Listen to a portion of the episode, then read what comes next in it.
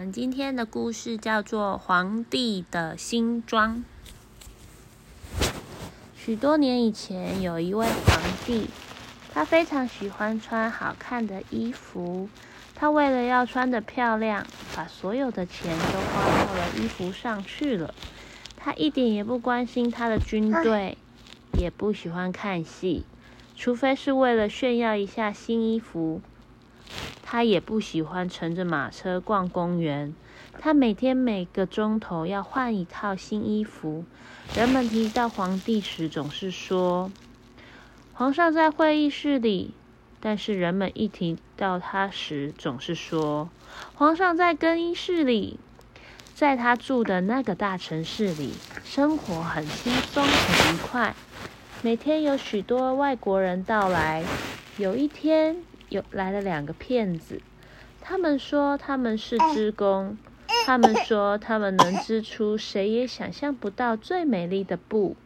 这种布的色彩和图案不仅是非常好看，而且用它缝出来的衣服还有一种奇特的作用，那就是 凡是不称职的人或者是愚蠢的人都看不见这衣服。那正是我最喜欢的衣服，皇帝心里想。我穿了这样的衣服，就可以看出我的国王王国里哪哪些人不称职，我就可以辨别出哪些人是聪明人，哪些人是傻子。是的，我要叫他们马上织出这样的布来。他付了许多现款给这两个骗子，叫他们马上开始工作。他们摆出两架织织机来，总是在工作的样子。可是他们的织机上什么东西都没有。他们接二连三地请求皇帝发一些最好的生丝和金子给他们。他们把这些东西都装到自己的腰包，却假装在那两架空空的织机上忙碌的工作，一直忙到深夜。我也很想知道他们织布究竟织的怎么样了。皇帝想，不过他立刻就想起了愚蠢的人或不称职的人是看不见这布的。他心里的确感到有些不大自在。他相信他自己是用不着害怕的。虽然如此，他还是觉得先派一个人去看看比较妥当。全城的人都听说这。听说过这种布料有一种奇异的力量，所以大家都很想趁这个机会来测验一下，看看他们都，他们他们的邻人究竟有多笨，有多傻。我要派诚实的老部长到职工那儿去看看。皇帝想，只有他能看见这布料是什么样子。因为他这个人很有头脑，而且谁也不像他那样称职，因此这位善良的老部长就到了那两个骗子工作的地点去。他们正在空空的织机上忙忙碌碌的工作着。这是怎么一回事？老部长想，把眼睛睁得有碗口那么大，我什么也看不见的呢。但是他不敢把这句话说出来。那两个骗子请求他走近一点，同时问他布的花纹是不是很美丽，色彩是不是很漂亮。他们指着那两架空空的织机。这位可怜的老大臣眼睛越睁越大，可是他还是看不见什么东西，因为的确没有什么东西可看。我的老天爷！他想，难道我是一个愚蠢的人吗？我从来没有怀疑过我自己，我绝不能让人家知道这件事。难道我不称职吗？不成。我绝不能让人家知道我看不见布料。哎，你一点意见也没有吗？一个正在织布的织工说：“啊，美极了，真是美极了。”老大臣说：“他戴着眼镜仔细的看，多么美的花纹，多么美的色彩。是的，我要将它呈报皇上，说我对这这块布感到非常满意。”嗯，我们听到你您的话，真高兴。两个职工一起说，他们把这些稀有的色彩跟花纹描述了一番，还加上了些名词儿。这位老大臣注意的听着，以便回到皇帝那去，可以照样背出来。事实上，他也就这样办了。这两个骗子又要了很多钱，更多的诗和金子。他们说这是为了织布的需要，他们把这些东西全装进腰包里，连一根线也没有放到织机上。不过他们还是继续的空空的在机架上工作。过了不久，皇帝派了另一个诚实的官员去看看布是不是很快就可以织好。他的运气并不比头一位大臣的好，他看了又看。但是那两架空空的织机上什么也没有，他什么东西也看不出来。您看这布布美不美？两个骗子问。他们指着一些美丽的花纹，并且做了一些解释。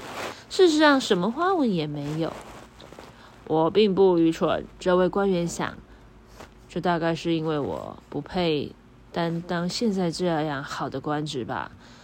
这也够滑稽，但是我绝不能让人看出来，因此他就把他完全没有看见的布称赞了一番，同时对他们说：“他非常喜欢这些美丽的颜色和巧妙的花纹。”是的，那真的是太美了。他回去对皇帝说：“城里所有的人都在谈论这美丽的布料。”当这部还在织的时候，皇帝就很想亲自去看一次。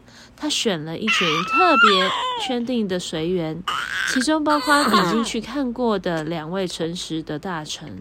这样，他就到那两个滑稽、哎狡猾的骗子住的地方去。这两个家伙正以全副精神在织布，但是一根线的影子也看不见。您看这漂不漂亮嘛？那两位。那两位诚实的官员说：“陛下，请看，多美丽的花纹，多美丽的色彩。”他们指着那架空空的织机，因为他们以为别人一定看得见布料的。这、这、这怎么回事呢？皇帝心里想：“我什么也没看见，真是荒唐！难道我是个愚蠢的人吗？难道我不配做皇帝吗？这真是我从来没见过的一件最可怕的事！啊，他真的是美极了！”皇帝说：“我表示十二分的满意。”于是他点头表示满意。他装作很仔细的看着织机的样子，因为他不愿意说出他什么也没看见。跟他来的全体随员也仔细的看了又看，可是他们也没有看出更多的东西。不过，他们也照着皇帝的话说：“啊，真是美极了！”他们建议皇帝用这种新奇的、美丽的布料做成衣服。哎呦，穿上这衣服，亲自去参加快要举行的游行大典，真美丽，真极致，真是太好了！每个人都随声附和着，每个人都有说不出的快乐。皇帝赐给骗子每个。每人一个爵士和头衔啊，爵士的头衔和一枚可以挂在纽扣洞上的勋章，并且还封他们为御聘之师。第二天早晨，游行大典就要举行了。在头天晚上，这两个骗子整夜不睡，点起十六支蜡烛。你可以看到他们是在赶夜工，要完成皇帝的新衣。他们把装，他们。装作把布料从织机上取下，他们用两把大剪刀在空中裁了一阵子，同时又用没有穿线的针缝了一通。最后，他们齐声说：“请看，衣服织好了！”皇帝带着他的一群最高贵的骑士们亲自到来了。这两个骗子每人举起一只手，好像他们拿着一件什么东西似的。他们说：“请看吧，这是裤子。”这是袍子，这是外衣，等等，这衣服柔得像蜘蛛网一样，穿着它的人会觉得好像身上没有东西似的。这也正是衣服的妙处，一点也没错。所有的骑士们都说，可是他们什么也没看见，因为实际上也没有什么东西呀。请在请现在请皇帝脱下衣服。两个骗子说。我们要在这个大镜子面前为陛下换上新衣。皇帝把身上的衣服通通都脱光了。这两个骗子装作把他们刚缝好的衣服一件一件的交给他。他们在他的腰围那儿弄了一阵子，好像是系上一件什么东西似的。这就是后具，就是拖在礼服后面那很长的一块布。它在封建时的欧洲贵族的一种装束。皇帝在面镜镜子面前转了转身子，扭了扭腰子。皇上，这衣服多么合身啊！式样裁得多么好看啊！大家都这么说。多美丽的花纹，多美丽的色彩，这真是一套贵重的衣服。大家已经在外面把华盖准备好了，只等皇陛下一出去，就可以撑起来游行喽。典礼，官员说。对，我已经穿好了。皇帝说：“这衣服合我的身吗？”于是他又在镜子面前把身子转动了一下，因为他要叫大家看出他在认真的欣赏他美丽的服装。那些将要拖着后居的内臣们，都把手在地上东摸西摸，好像他们真的在拾起后居似的。他们开步走，手中拖着空气。他们不敢让人瞧出，他们实在什么也没有看见。就这么的，皇帝就在那么富丽的华盖下游行起来。站在街上的窗子里的人都说：“乖乖，皇帝的新装真是漂亮。他上衣下面厚的后裾多么美丽，衣服多么合身。谁也不愿意让人知道自己看不见东西，因为这样就暴露自己不称职，或者是太愚蠢。”皇帝所有的衣服从来没有得到这么普遍的赞称赞，可是他什么衣服也没穿啊！一个小孩最后叫出声了：“晨晨，是不是你说的？”上帝哦，你听这个天真的声音！爸爸说。于是大家把这孩子讲的话私自的传开来。他并。他没有穿什么衣服喂，有一个小孩子说他没有穿衣服啊，他实在没有穿衣服啊。最后所有老百姓都说他没有穿衣服。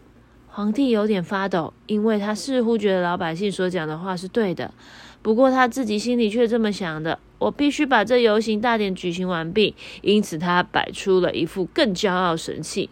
他的内臣们跟在他后面走，手中拖着一个并不存在的后居。这篇故事写于一八三七年，和同年写的另一起童话《海的女儿》合成一本小集子出版。小集子，这时安徒生只有三十二岁，也就是他开始创作童话后的第三年。但从这篇童话中可以看出，安徒生，安徒生怎么样？哦，安徒生对社会的观察是多么深刻！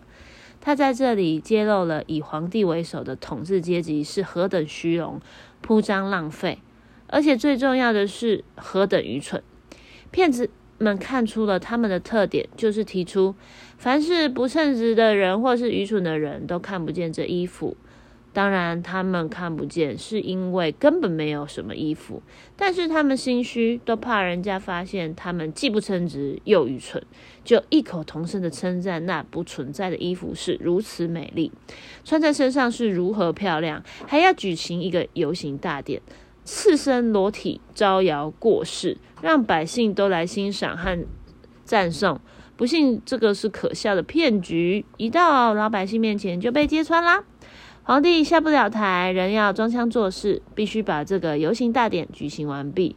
而且他还要摆出一副很骄傲的骄傲神气，而且故作故弄玄虚，但极愚蠢的统治者，大概在任何的时代都会存在。因此，这篇童话在任何时候都具有现实意义哟。弟弟，你有听懂吗？反正啊，就是那个皇帝没有穿衣服啦，你看得到吗？是不是没有穿衣服？好啦，我们睡觉啦，晚安啦。